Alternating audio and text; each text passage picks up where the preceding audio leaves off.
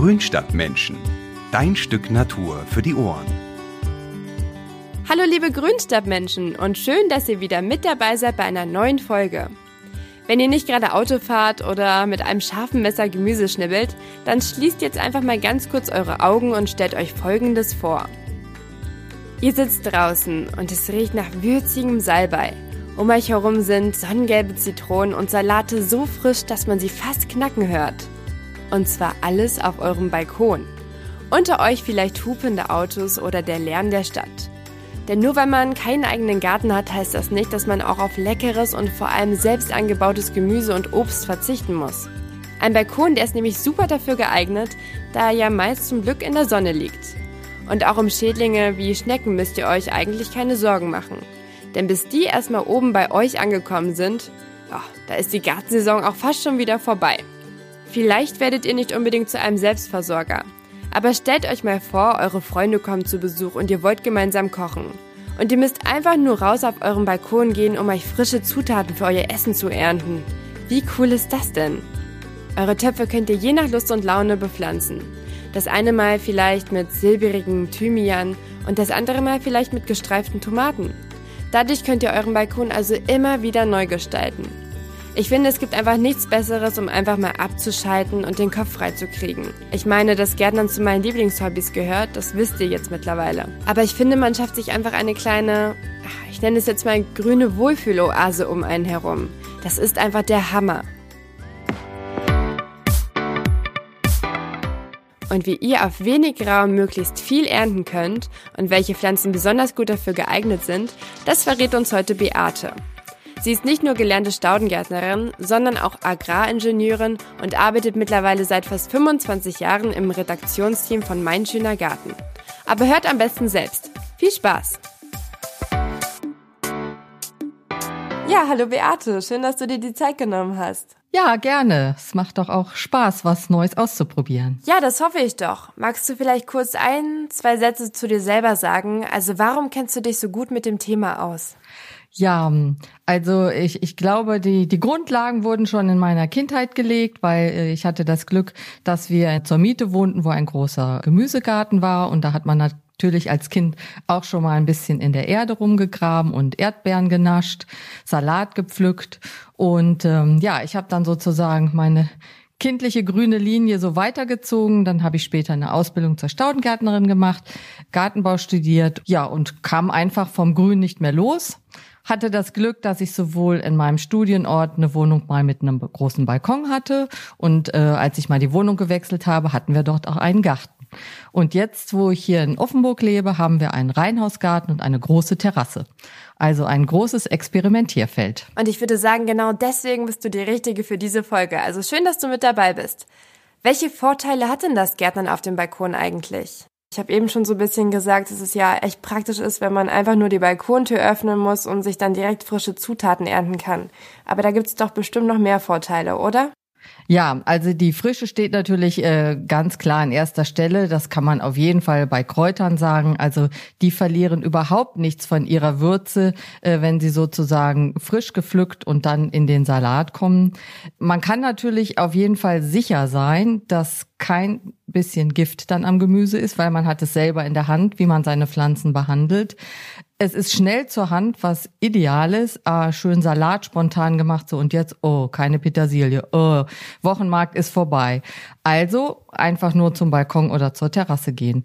Ja, und das Schöne ist natürlich, dass sehr viele Balkone auch Richtung äh, Süden liegen. Das heißt, man hat also optimale Bedingungen, um draußen etwas anzubauen. Ein großer Vorteil für alle, die Horror vor Schnecken und sonstigem Getier oder gar Wühlmäusen haben, auf dem Balkon und der Terrasse ist mit viel weniger Schädlingen zu rechnen als im Garten. Ja, und last but not least natürlich, man holt sich einfach ein Stück Natur ans Haus und liefert gleichzeitig auch Nahrung und Unterschlupf für Insekten, über die sich dann wiederum auch die Vögel freuen. Ja, ich finde, das sind auf jeden Fall genug überzeugende Argumente und vor allem auch das, was du mit den Kräutern gerade gesagt hast. Ich finde es halt auch total cool, dass man sich nicht mehr diese kleinen Plastikpäckchen aus dem Supermarkt holen muss, die dann im Kühlschrank ja immer zu so einem grünen Schleim irgendwie mutieren, sondern ja, wie du gerade schon gesagt hast, einfach nur rausgehen muss und dann kann man sein Essen direkt einfach verfeinern. Genau, und einmal diese Töpfchen gekauft. Äh, man braucht ja auch immer nur wenig. Und wenn ich zum Beispiel Buntware kaufe, ja, also es passiert durchaus bei uns auch. Dann nehmen wir die Hälfte der Stiele sofort. Am nächsten Tag nochmal zwei und es passiert nicht selten, dass auch mal ein oder zwei dann gelb werden und man wirft sie weg. Und das hat man einfach nicht. Also es ist einfach auch Stichwort Nachhaltigkeit. Man nimmt nur so viel, wie man braucht. Ja, und man kann Sorten ziehen, die man halt im Handel auch schwer bekommt, zum Beispiel gelbe Kirschtomaten oder Zuckererbsen. Das finde ich auch noch ganz cool. Genau.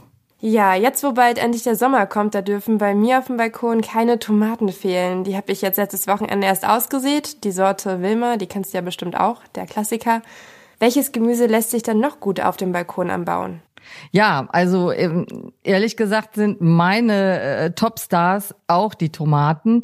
Ich habe allerdings nicht ausgesät, weil ich habe ja auch ein bisschen kleine Fensterbänke. Das finde ich immer schwierig. Ich kaufe mir dann lieber Jungpflanzen. Ja, und ich mache einmal eine Mischung aus so größeren Tomaten, also Buschtomaten oder auch Stabtomaten. Aber natürlich auch zum Naschen direkt vom Strauch die Kirsch oder Cocktailtomaten. Also ich habe gute Erfahrungen gemacht, vor allen Dingen mit äh, resistenten äh, Sorten, also wie zum Beispiel Fantasia oder Filovita oder auch Romanello. Und ähm, ja, das gelingt auch immer sehr gut. Aber gut, die Tomaten haben wir schon, die sind auch deine Favoriten. Auf der Pizza gehören sie zusammen, Tomate und Paprika, ganz klar. Paprika nimmt auch zu als äh, Topfgemüse und äh, ergänzt durch die, die gerne süß und scharf mögen oder nur scharf, die Chilis. Da kann jeder sich entscheiden, ob er auf eine milde Sorte oder auf eine ganz scharfe steigt. Ähm, ja, wo wir gerade bei den Südländerinnen sind, Topfauberginen sind auch die Qual der Wahl. Also da werden mittlerweile so viel verschiedene Sorten angeboten, von länglich und gestreift. Die heißen dann auch noch Ping Tung Long, also ein witziger Name, den man sich richtig gut merken kann. Aber auch die kleine Minisorte Ophelia ist sicherlich gut geeignet oder feste dunkle Kugeln von Violetta di Firenze. Okay, dann würde ich sagen, haben wir die Südländer jetzt mal in eine sonnige Ecke zusammengerückt. Aber wie sieht es denn mit eher schattigen Ecken aus? Da wären doch zum Beispiel Pflücksalate toll, oder? Ja, die gelingen sehr gut, sind auch ideal so als kleines Versuchsfeld für Kinder. Äh, Buttersalate kann man zum Beispiel ganz schön einzeln in den Topf setzen, während Pflücksalate ideal für einen Blumenkasten sind, weil Pflücksalate besagt, ich pflücke hier einfach immer nur einzelne Blätter. Ja, und wenn man natürlich hungrige äh, Familienmitglieder hat, wie Kinder oder den Ehemann, bieten sich natürlich auch Gurken an. Und zwar kleine Snackgurken, also nicht mehr die große Schlangengurke aus dem Supermarkt oder der Anbau ist leichter, wenn man ein Gewächshaus hat. Nein, da gibt's mittlerweile eine Vielzahl an sogenannten kleinen Snackgurken. Die sind nur so wenige Zentimeter groß. Dazu gehören zum Beispiel Minik oder Itznik und Printo. Ja, und dann gibt's auch ganz verrückte Formen, die zum Beispiel gestreift sind, wie die mexikanische Minigurke oder eine gelbe, so eine kleine rundliche. Die Zitronengurke, die schmeckt dann recht süßlich. Die heißt dann Crystal Apple. Ja, und wer Platz hat und wer Lust zum Experimentieren, der kann natürlich auch auf Zucchini gehen. Auch hier kann man für Farbe sorgen mit grünen, gelben Sorten, ähm, aber auch gestreifte sind möglich. Wichtig ist nur, dass man sie nicht einfach ewig lange weiter wachsen lässt, weil dann werden sie holzig. Möglichst immer ernten, wenn sie so 10 bis 15 Zentimeter groß sind. Und auch darauf achten, dass sie äh, mehltauffest sind. Und äh, wer im Topf keinen Platz hat, sondern sie ranken lassen möchte, da eignen sich die Sorten Black Forest oder Shooting Star. Das ist sogar eine gelbe Sorte. Wow, da hast du echt einige Beispiele mitgebracht. Ja, Nicole, ich könnte wirklich einfach weiter erzählen, weil es ist ehrlich gesagt unglaublich, was alles auf dem Balkon möglich ist. Ich habe noch gar nicht erwähnt die Asiasalate oder Rucola. Die kann man blattweise einfach ernten als Ergänzung zum Salat weil sie sehr würzig sind, sehr kräftig. Und äh, wer mag, sät auch einfach einen ganzen Kasten Rucola aus und erntet den und macht sich ein frisches Pesto. Hast du denn auch ein paar Beispiele, die gut fürs Hochbeet sind? Da sind natürlich auch Möhren, wie die Fingermöhre Adelaide. Die sollte man dann auch nicht so lange wachsen lassen. Und natürlich Radieschen. Immer wieder sieht man auch, dass man einfach Kohlrabis in eigene Töpfchen setzt. Wobei ich sagen muss, das habe ich jetzt noch nicht ausprobiert, aber ähm, die vielen Fotos in unserer Zeitschrift zeigen eigentlich auch, dass es geht. Das habe ich auch noch nie ausprobiert, aber ja, warum nicht? Ganz witzig ist noch, äh, das haben wir auch mal im Versuch mit unseren Kindern gemacht, das kam sehr gut an, dass man Kartoffeln einfach auf der Terrasse hat. So, da würde man einfach einen großen Sack oder einen Maurerkübel, ähm, Löcher reinmachen, Substrat zur Drainage unten einfügen, eine 10 Zentimeter dicke Erdschicht, ein paar Setzkartoffeln drauf und dann immer, wenn das Laub wächst, sozusagen dieses wieder abdecken. Und dann hat man so im Spätsommer es ist nicht viel, aber man kann doch ein paar eigene Kartoffeln ernten und es ist ein großer Spaß für die ganze Familie. Also das ist ja wirklich wahnsinnig viel, was man da anbauen kann. Da gebe ich dir auf jeden Fall recht. Und wie du auch gerade schon gesagt hast, da ist aber für jeden echt was dabei. Zum Beispiel Radieschen habe ich jetzt auch ausgesät. Die sind ja wirklich super kinderleicht zum Auspflanzen. Und ich finde, das ist so eine coole Sache, weil innerhalb von einem Monat siehst du halt wirklich wie aus so einem ganz kleinen Samenkorn ein Radieschen wächst, was du ja dann ernten und essen kannst. Und wenn man jede Woche eine Prise aussieht, dann kann man ja auch wirklich den ganzen Sommer über ernten. Und wie sieht das bei Obst aus? Da gibt es doch wahrscheinlich genauso viele Möglichkeiten, oder? Ja, vielleicht sind sie nicht ganz so viel, auch, obwohl, wenn man jetzt sagen wir mal auch äh, noch besondere Kulturen dann mit dazu rechnet, dann ist auch da die Liste äh, mittlerweile relativ lang geworden. Also Klassiker sind sicherlich die Erdbeeren, die man als Topfobst da äh, nennen sollte. Diese süßen Früchte, die ab Frühsommer reifen, die schmecken einfach jedem. Äh, wer aber über viele Wochen oder vielleicht sogar Monate die süßen Früchtchen genießen möchte, der sollte dann auf mehrmals äh, tragende Sorten setzen, wie zum Beispiel Mara de Bois oder Seascape oder Camara. Hm, wer mag's, wählt sogar Sorten, die keine weißen Blüten haben, sondern rosane und hat dann sozusagen auch noch so optisch so ein bisschen kleine Highlights. Ähm, dazu empfehle ich dann die Sorte Toscana oder Canara oder Viva Rosa.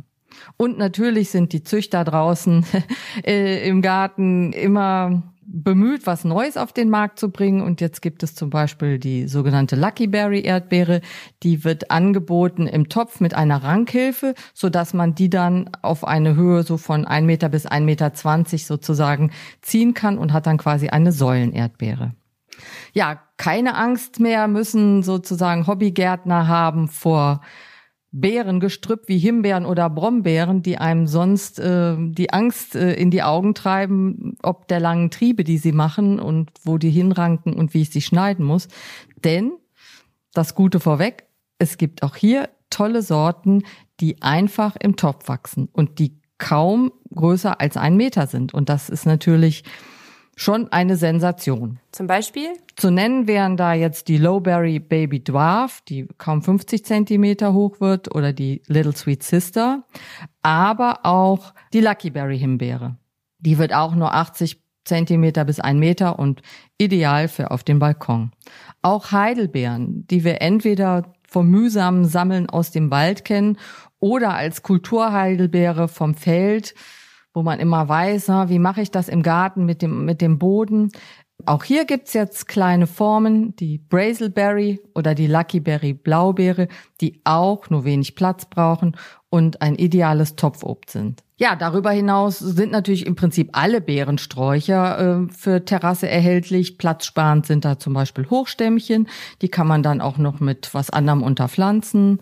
Auch Weinreben müssen nicht unbedingt in den Garten, brauchen aber einen sonnigen Standort. Sicherlich ist auch Säulenobst äh, sehr beliebt oder liegt im Trend, wobei ich jetzt sagen muss, ich habe da selber wenig Erfahrung. Aber Nicole, das wäre vielleicht mal ein Thema für einen eigenen Podcast. Ja, da hast du recht, da könnte ich echt noch mal eine extra Folge draus machen. Das notiere ich mir direkt mal. Danke.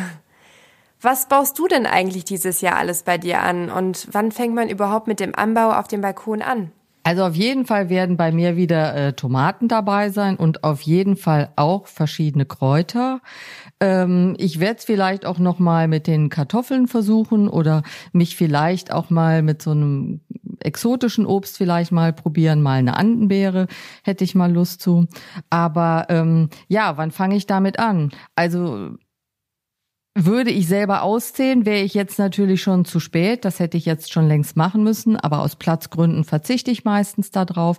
Ich kaufe mir dann immer gute, wüchsige Jungpflanzen auf dem Wochenmarkt oder in der Gärtnerei es ist ein bisschen schwierig zurzeit, weil wenn man drinnen sitzt, denkt man, wow, die Sonne scheint, es müsste total warm sein. Wenn man rausgeht, merkt man, es ist sehr, sehr kalt. Das heißt, ich werde mich also doch gedulden und noch warten, bis ich anfange, weil gerade diese wärmeliegenden Arten wie Tomaten oder auch Paprika und so, die sollten wirklich erst raus, wenn es frostfrei ist. Und das geht dann schon in Richtung Anfang bis Mitte Mai. Ja, stimmt. Da sollte man sich echt jetzt noch ein bisschen gedulden. Aber bald haben wir es ja endlich geschafft. Ich mache so, dass ich bis dahin noch meine ganzen Pflanzen auf der Fensterbank vorziehe.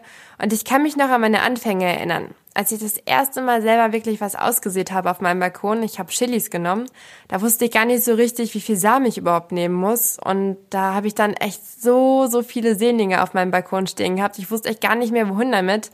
Und ja, letztendlich habe ich dann die Hälfte an meine Freunde und meine Familie verschenkt. Also gibt es irgendwelche typischen Anfängerfehler, die man vermeiden sollte? Ja, also äh, das Gute ist, es gibt viele Fehler und das noch bessere ist, nur aus Fehlern wird man klug. Also das fängt, äh, wie gesagt, schon bei der Wahl des richtigen Saatgutes an. Also wenn ich losgehe und einfach nur eine Zucchini kaufen, kann das also zu Frust führen, weil die einfach viel zu groß ist. Ich sollte also schon bei der Auswahl äh, des Pflanzmaterials oder auch des Saatgutes darauf achten, dass es wirklich also für Balkon und Kübel geeignet ist. Dann ist es natürlich, ja, die Aussaat, ich sehe zu dicht oder ich äh, halte die Aussaaten zu feucht, zu dunkel. Die Pflanzen können dann als Jungpflanzen noch nicht raus, weil ich zu früh dran bin, dann vergeilen sie drin. Das sind also alles Sachen, die sollte man so ein bisschen im Hinterkopf halten. Dann kann es natürlich einfach sein, dass man zu kleine Töpfe wählt und gar nicht äh, beachtet, dass ja so ein Salat auch mal Vollgas gibt oder vor allen Dingen auch eine Tomate und dann kommen die also schnell an ihre Grenzen. Das tut den Pflanzen nicht gut. Ja, ich hatte eben schon erwähnt, das Rausstellen, äh, die Sonne lacht, man denkt Juhu, aber es kann wirklich ein großer Nachteil sein, wenn man hier zu früh dran ist. Dann ist natürlich das Thema Gießen. Hm, ja, das vergisst man vielleicht schon mal. Und Pflanzen, gerade Jungpflanzen, nehmen einem das wirklich, wirklich übel. Da muss man also darauf achten, dass man die regelmäßig dann mit Wasser versorgt. Möglichst auch nicht über die Blätter gießen, damit sich gleich irgendwie Pilzkrankheiten vielleicht ähm, einstellen.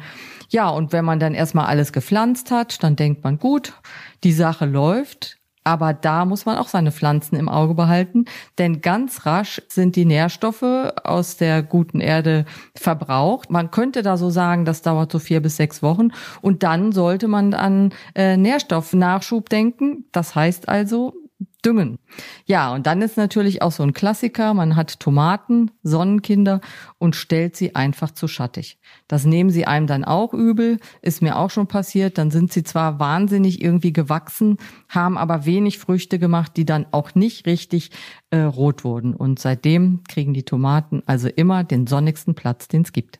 Ja, am besten macht man sich vorher so ein bisschen schlau und guckt, was für Ansprüche die einzelnen Pflanzen haben. Auf jeden Fall. Nochmal kurz zu den Gefäßen. Du hast eben schon gesagt, dass viele Leute ja auch zu kleine Gefäße wählen. Welche Größe sollten Gefäße denn am besten haben und muss man auf irgendein bestimmtes Material achten? Also, ähm, das kommt jetzt so ein bisschen drauf an, was man kultivieren möchte. Also wenn man sich jetzt so zwei, drei Kräutertöpfchen kauft wie Thymian, dann muss ich sicherlich keinen 10-Liter-Eimer dahinstellen, weil die sind genügsam und die kommen auch mit kleineren Tontöpfen oder äh, im Blumenkasten zurecht. Wenn ich natürlich jetzt hier aber von richtigem Gemüse spreche, wie den Tomaten oder den ähm, Auberginen oder auch Paprika, dann sollten die Töpfe deutlich größer sein. Also gerade Tomaten müssen mindestens 10 Liter haben Stabtomaten, weil die auch recht wuchtig werden, sogar 30 bis 50 Liter. Es gilt übrigens auch fürs Topfobst, ähm, sollte man schon ausreichend große Töpfe nehmen. Während vielleicht so ein Salat, zum Beispiel so ein Buttersalat, den kann man sicherlich auch in so einen 20 Zentimeter, 25 Zentimeter großen Tontopf setzen. Ja, da habe ich schon ein Material genannt. Ton ist natürlich der Klassiker als Gefäßmaterial, äh, noch intensiver gebrannt und äh, zum Teil ja auch sehr schön schön verziert und sehr frosthart ist Terrakotta. Dann gibt es seit vielen Jahren auch Kunststofftöpfe, die gibt es in schwarz, in, in Terrakottafarben, aber braun. Die haben natürlich den Vorteil, sie sind sehr leicht, äh, auch gut zu transportieren, sind allerdings nicht so standfest. Und ähm, ja, mittlerweile ist natürlich der Topf auch so ein Teil der der Optik geworden und es gibt immer mehr Materialien auch und immer mehr Oberflächen. Es gibt ja zum Beispiel auch so geflochtene Töpfe in Brauntönen oder in Grautönen und ähm, ja, immer moderner werden auch sogenannte Steingefäße so aus, aus Eternitmaterial. Die sind dann meist grau. Die gibt es als Schalen auch oder große Kästen, tiefe Kästen. Man kann sich aber auch zum Beispiel Pflanzgefäße selber machen, wenn man kreativ ist, zum Beispiel indem man sich aus Beton eine Schale oder einen Topf gießt. Ja, ich habe meine alte Schublade von mir bepflanzt, die habe ich blau angestrichen und da habe ich da ein Loch reingebohrt. Da habe ich dann eine gelbe Zucchini drin gezogen hat zwar ein bisschen gedauert, bis die Zucchini dann den ganzen Platz eingenommen hat, aber das sah echt cool aus.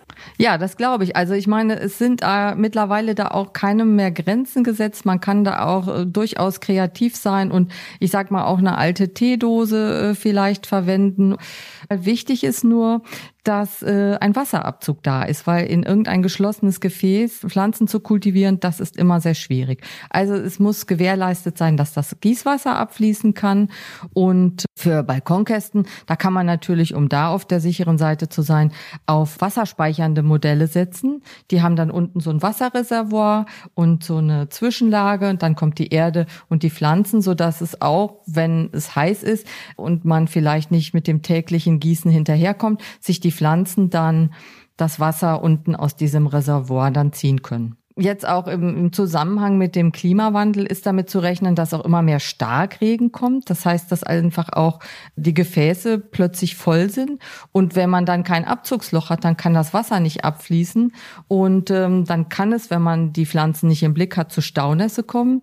Beziehungsweise große Gefäße ist dann schwierig, weil man die dann nur durch Anheben und Ausschütten dann entleeren kann. Und am besten ist es, egal was für ein Gefäß man macht, Wasserabzug. Okay. Ich habe jetzt nochmal eine Hörerfrage zu einem anderen Thema. Und zwar Annalena aus Bückeburg, die fragt, wie oft ich denn eigentlich mein Substrat wechseln muss. Ja, das ist also ganz wichtig, weil das Substrat ist ja sozusagen das Lebenselixier für die Pflanzen. Und weil diese Pflanzen ja nur für ein paar Wochen oder Monate wachsen, haben die natürlich auch einen hohen Bedarf. Von daher muss ich sagen, wenn ich Gemüse und Kräuter auf der Terrasse äh, kultiviere, Ausnahme jetzt die mediterranen Kräuter, dann muss ich jährlich, wenn ich meine Terrasse hier bestücke, auch frisches Substrat verwenden. Das ist schon ganz wichtig und das sollte natürlich auch ähm, keine Billigerde sein, sondern äh, eine gute, für die entsprechenden Kulturen aufgedüngte Erde aus dem Fachhandel sein. Wenn man jetzt keinen Wasserhahn auf dem Balkon hat oder in der Wohnung einfach kein geeigneter Anschluss ist für einen Schlauch, Gibt es vielleicht auch irgendwelche wassersparenden Pflanzen? Also die klassischen Pflanzen, die wir alle haben, seien es Töpfer, sei es Gemüse, die brauchen ehrlich gesagt alle Wasser. Die einzigen, sage ich mal, die genügsam sind, das sind tatsächlich die mediterranen Kräuter und ähm, bei dem exotischen Obst, da ähm, kann man vielleicht ein oder zwei Sorten nennen oder Arten besser gesagt, die ähm, recht genügsam sind. Das sind zum Beispiel Guaven oder auch Feigen. Aber im Prinzip brauchen die Pflanzen schon Wasser. Man kann aber sonst ja auch versuchen, auf dem Balkon oder auf der Terrasse vielleicht ähm, Regenwasser zu sammeln. Und wenn das nicht geht, dann kann man auf Leitungswasser switchen. Das sollte man dann allerdings einen Tag oder zwei gut abstehen lassen. Ja, das Auffangen von Regenwassern in Eimern, ich glaube, das ist ein ganz cooler Tipp. Jetzt hast du gerade noch ein bisschen über Exoten gesprochen. Das finde ich ist auch eine gute Idee, wenn man sich so ein bisschen mal weit weg vom Stadtalltag ausruhen möchte und sich dann einfach mal selber gezogene Limonen dahinstellt. Das verbreitet immer irgendwie so eine mediterrane Stimmung. Wenn man dazu noch irgendwie handgefertigte Tongefäße hat oder so dunkelblau glasierte Töpfe. Ich finde, das macht echt was her. Was gibt es denn da so für Möglichkeiten? Also Lavendel fällt mir da jetzt ein. Gehen auch Oliven auf dem Balkon? Klappt das auch? Also Oliven gehen auch äh, als Balkon. Das würde ich jetzt allerdings klassischerweise nicht unbedingt als Gemüsepflanze jetzt nutzen, sondern Olive ist eigentlich mehr so eine klassische Kübelpflanze, weil ich weiß nicht, äh, ob die meisten Leute wirklich da auch eine große Olivenernte dann sozusagen einfahren jedes Jahr.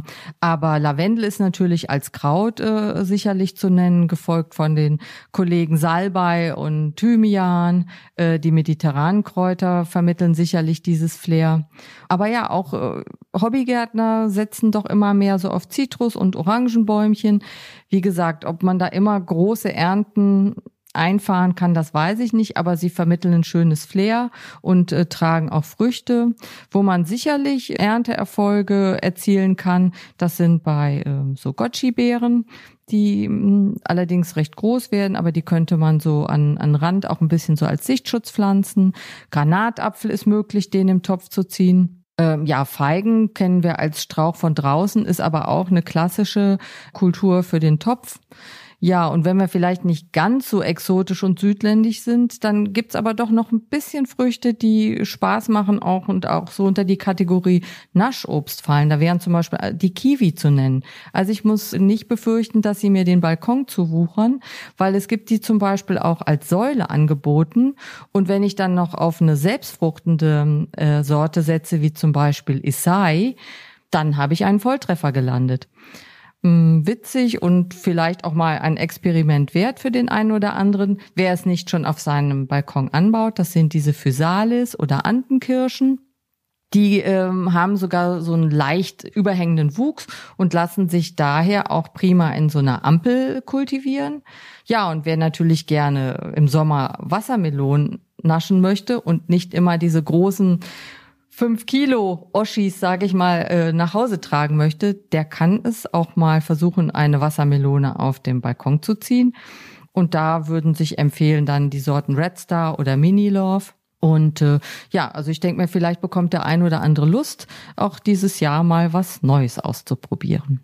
Ja, das mit der Wassermelone, was du da eben gerade gesagt hast, das ähm, werde ich für mich auf jeden Fall jetzt aus der Folge hier mitnehmen, weil ich liebe Wassermelonen, aber ich habe tatsächlich noch nie drüber nachgedacht, die auch selber bei mir anzubauen. Hast du das schon mal ausprobiert? Nein, ausprobiert habe ich das noch nicht, aber ich habe zuletzt darüber geschrieben und habe gedacht, das würde ich gerne mal versuchen.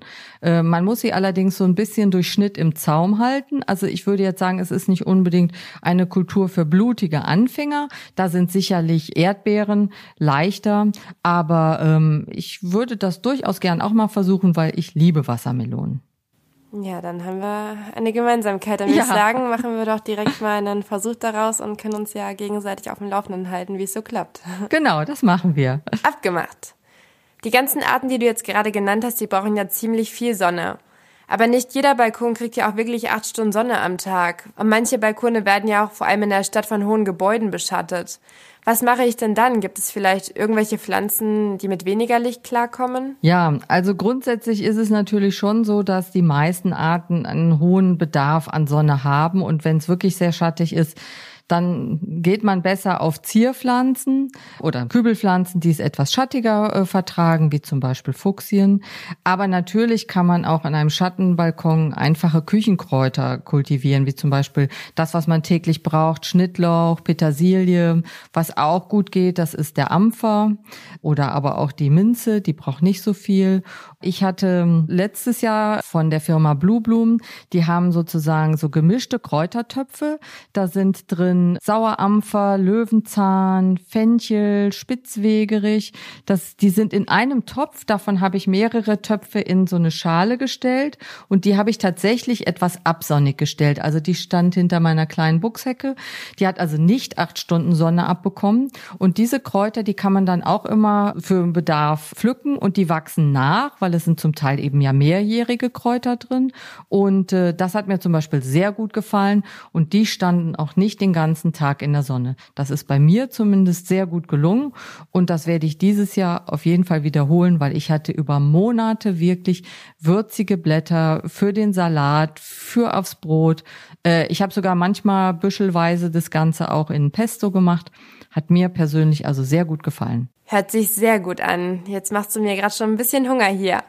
Ich habe mal von der Faustregel gehört, was Früchte trägt, braucht Sonne und was essbare Blätter austreibt, das kommt mit weniger Licht zurecht. Würdest du das so unterschreiben? Ja, also wie gesagt, äh, den Spruch kenne ich jetzt nicht, aber ähm, ich denke, das kann man so sagen. Und äh, gerade so Salate oder so, ich meine, die haben ja nur ein paar Wochen und dann landen sie im Topf beziehungsweise in der Salatschüssel. Da kann ich mir schon vorstellen, dass die auch, sage ich mal, mit suboptimalen Bedingungen zurechtkommen. Aber ob das im Vollschatten gelingt, das weiß ich nicht. Wenn wir jetzt gerade schon beim Standort sind, was hältst du denn von einem Windschutz? Ist das sinnvoll und woraus sollte der sein? Wind ist sicherlich was zunimmt, ja auch mit äh, dem sich ändernden Klima, das kann man ja sagen. Und je nachdem, wie meine Terrasse liegt oder mein Balkon, kann es natürlich auch da ähm, sein, dass vieles durcheinandergewebelt wird. Und ja, Windschutz ist da anzuraten wenn es möglich ist, dass man vielleicht so Holz- oder Rankwände aufstellt oder auch zum Beispiel hohe Pflanzen an eine, eine Windeinfallschneise stellt, dass die bremsen dann auch ein bisschen den Wind ab. Hier ist nur wichtig, dass diese Töpfe dann auch gut befestigt sind. Gegebenenfalls müssen die an den Balkongittern oder sonstigen Wänden zusätzlich gesichert werden, damit sie nicht umfallen. Jonathan aus Stuttgart, der hat uns noch eine Hörerfrage zugeschickt. Und zwar möchte er wissen, wenn man sich jetzt selber einen Naschbalkon anlegen möchte oder auch jetzt einen Windschutz errichten will, muss man dann irgendwas mit dem Vermieter abklären? Also äh, grundsätzlich ist es so, äh, solange man nicht äh, bauliche Veränderungen vornimmt, also Wände zerstört oder äh, externe bauliche Maßnahmen anbringt, ist es wohl durch das Gesetz so gedeckt. Ähm, will man vielleicht was Größeres machen oder eine richtige Wand anbringen mit Bohrungen, dann würde ich vielleicht mit meinem äh, Vermieter sprechen. Ansonsten verbieten kann er mir das nicht, äh, Topfobst oder auch Balkonkästen mit Pflanzen äh, anzubringen.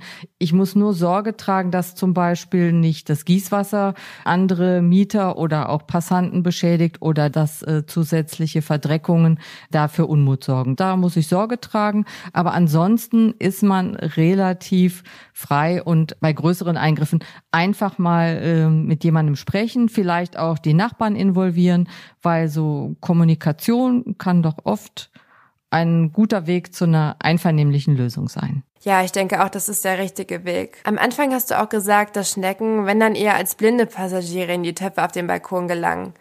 Wie sieht es denn mit anderen Schädlingen aus, zum Beispiel mit der weißen Fliege oder Blattläusen? Da gibt es natürlich schon einige Kandidaten, die da zu nennen wären. Also Läuse, die findet man auch auf dem Balkon im fünften Stock.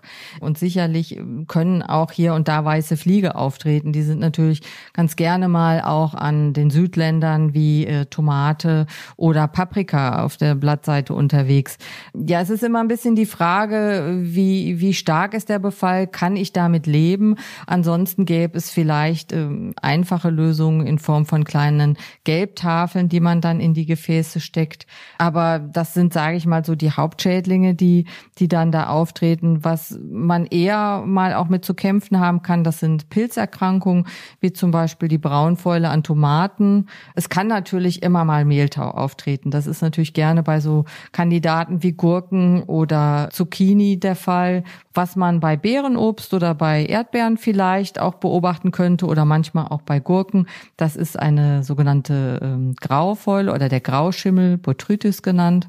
Wichtig ist vielleicht, dass man also die Pflanzen möglichst in den Topf gießt, also auf die Erde, nicht über die Blätter gießt. Und äh, klar, auch wenn der Platz beschränkt ist, aber je weiter man doch die Pflanzen voneinander stellt, dass sie sich nicht gegenseitig berühren und immer ein leichter Wind durchziehen kann, kann man sicherlich so das Gröbste verhindern. Was jetzt gerade so in den letzten Jahren sehr stark zunimmt, das ist die sogenannte grüne Reiswanze. Sie heißt zwar grüne Reiswanze und das Erwachsene erwachsene Tier ist nachher auch grün, aber das ist ein bisschen tricky, weil es hat verschiedene Stadien und diese äh, Stadien, die sehen zum Teil aus wie Käfer, wie kleine schwarze Käfer mit Punkten. Man könnte vielleicht auch sogar denken, es ist eine Verwandte vom Marienkäfer und die sitzen dann oft an den Früchten und pieksen da rein, sodass dann zur Tomaten wie so kleine Tropfen dann hatten. Also die grüne Reiswanze ist sicherlich ein Newcomer. Ja, die hatte ich zum Glück noch nie an meine Pflanzen, aber ja, irgendwann ist immer das erste Mal. Ich bin mal gespannt, wann es soweit ist. Ich habe ja noch eine Hörerfrage, die halbwegs zu der Thematik passt. Hallo, ich bin Marie. Ich wohne mitten in Stuttgart und ich habe mich jetzt gefragt, sind Abgase und Feinstaub für das Gemüse auf meinem Balkon eigentlich schädlich? Naja, was heißt jetzt schädlich? Also schädlich ist ja immer diese Frage, äh, der Dosierung, der Dosis. Und äh, es ist natürlich so, sie lagern sich wahrscheinlich ab auf den Oberflächen, auch wahrscheinlich Ruße oder Stäube. Ich meine, wenn die Sommer trocken sind, dann wird so viel auch Staub aufgewirbelt. Und wenn ich meine Tomate dann reinhole, dann hat die auch so so eine mehlige Schicht. Also es ist natürlich wichtig, dass man das Obst und Gemüse auch vom eigenen Balkon natürlich ab wischt. Inwiefern sich jetzt da ähm, Wachstumsdepressionen durch diese hohen Anteile äh, zeigt, das wüsste ich jetzt nicht zu beurteilen. Aber auf jeden Fall sollte man auch das eigene Obst und Gemüse abwaschen, um diese Ablagerungen ähm, dann zu vermeiden und dann mit der Nahrung dann aufzunehmen. Ähm, was ich aber nochmal als Nachsatz sagen wollte zum Pflanzenschutz. Es ist natürlich so, wir haben ja auch am Anfang gesagt, wir haben die Möglichkeit, hier absolutes Biogemüse ähm, heranzuziehen oder Biokräuter. Und von daher ist es sicherlich auch so, dass die meisten Leute kein Gift auf dem Balkon ausbringen wollen. Also Sanfte Mittel sind hier ähm, zu empfehlen. Man kann lieber mal die Blattläuse so ein bisschen so von Hand zerdrücken oder eine Kernseifenlauge machen. Wer die Möglichkeit hat, irgendwo Brennnesseln oder ähm, Ackerschachtelhalm zusammen, kann einen Tee aufgießen und den verdünnt mit so einer kleinen äh, Pflanzensprühe mit Wasser verdünnt ausbringen. Wer nicht die Möglichkeit hat, frische, äh, stärken, pflanzenstärkende Kräuter zu sammeln, der findet durchaus im Fachhandel auch Pflanzenstärkungsmittel mit Brennnessel und Schachtelhalm, die dann als Pulver einfach nur zu Hause ins Gießwasser angerührt werden und äh, womit man seine Pflanzen dann stärken kann. Weil das ist das Wichtigste. Stärkung sollte auf jeden Fall zuerst bedacht werden, bevor man an Bekämpfung denkt. Und ein bisschen kann man auch tolerieren, weil es gibt ja immerhin auch Vögel, die freuen sich dann über Läuse. Also man sollte auch nicht zu stark in ein Gleichgewicht eingreifen. Das finde ich auch. Ganz nach dem Motto leben und leben lassen. Auch wenn es manchmal natürlich blöd ist. Ähm, ich musste mich zum Beispiel auch letztes Jahr von meiner Schokomünze verabschieden. Da waren so viele weiße Fliegen dran, das war echt mega ärgerlich, weil meine Mama hat mir die Münze geschenkt und die war nach kurzer Zeit so befallen, da hat eine Bekämpfung echt gar keinen Sinn mehr gemacht. Ja, siehst du, und mir ist es zum Beispiel passiert, ich hatte eben einen Topf mit so einem Wasserspeicher und da hatte ich Pfefferminze drin und dann gab's mehrere Regen hintereinander und ich habe bestimmt gefühlt über zwei Wochen das Wasser nicht abgeschüttet. Ja, und dann ging's der danach auch nicht gut. Ne? Und manchmal ist es vielleicht so, das würde ich vielleicht nochmal so als, als Tipp auch geben, ähm, Basilikum ist ja so der Top-Klassiker als Küchenkräuter und letztendlich ist es so, dass auch Basilikum ganz anfällig ist, um so eine Stängelfäule zu bekommen. Dann fällt das ganze Basilikum aus und wird lückig und ich ziehe so faule Stängel daraus. Man kann das ganz, ganz toll vermeiden, indem man nämlich, wenn man so ein Töpfchen kauft, das zu Hause gleich so den Ballen auseinanderreißt, in vier bis fünf so Teilstücke und die setzt man alle einzeln in den Topf. Dann haben sie sehr viel Platz, wachsen zu einer richtig großen Fläche zusammen und äh, dann habe ich richtig viel Basilikum auch um Pesto zu machen. Und wenn ich da merke, es wird was schlapp, dann habe ich auch noch die Möglichkeit, das Basilikum dann als Steckling zu vermehren, weil das Tolle ist und das finde ich wirklich genial, dass man diese Stecklinge dann einfach in einem Wasserglas bewurzelt. Das gelingt vor allen Dingen den ganzen Sommer über und so mit diesen selber gezogenen Jungpflanzen kann ich dann sozusagen meine Saison dann sehr gut verlängern. Das war doch ein gutes Schlusswort. Beate, ich habe jetzt von meiner Seite aus keine Fragen mehr, außer vielleicht noch, hast du einen optimalen Tipp für alle Einsteiger da draußen? Ja, so Interesse haben, Spaß haben, neugierig sein, einfach mal was ausprobieren.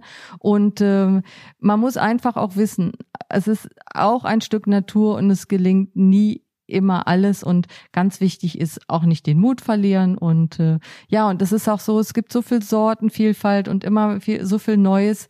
Ähm, dass ich es einfach toll finde dass man die Möglichkeit hat immer was auszuprobieren es macht Spaß und es ist so lebendig das kann ich einfach nur so unterschreiben Vielen lieben Dank, Beate, dass du mit dabei warst. Und ich würde mich freuen, wenn wir das mit den Wassermelonen tatsächlich mal zusammen vielleicht ausprobieren. Und ansonsten würde ich sagen, vielleicht bis zum nächsten Mal. Ja, es hat sehr viel Spaß gemacht und äh, ich hoffe, dass alle da draußen auch viel Spaß haben und äh, dass dieses Jahr Deutschlands Balkone so grün, saftig, lecker und fruchtig sind wie nie zuvor. Aber hallo, das hoffe ich auch. Und ich bin mir sicher, dass wir das mit deinen ganzen Tipps schaffen werden. Ich halte dich auf jeden Fall auf dem Laufenden. Ja, toll, mach das. Ich freue mich, Nicole. Ich freue mich auch. Herzlichen Dank. Ja, tschüss. Tschüss. Das waren jetzt doch ganz schön viele nützliche Infos, die uns die liebe Beate da mitgebracht hat. Wem das alles zu schnell ging, der kann ja einfach nochmal reinhören. Und ansonsten findet ihr wie immer alles rund um das Thema unter meinschönergarten.de. Folgt mir gerne auf Spotify und Apple Podcast, um die nächste Folge nicht zu verpassen.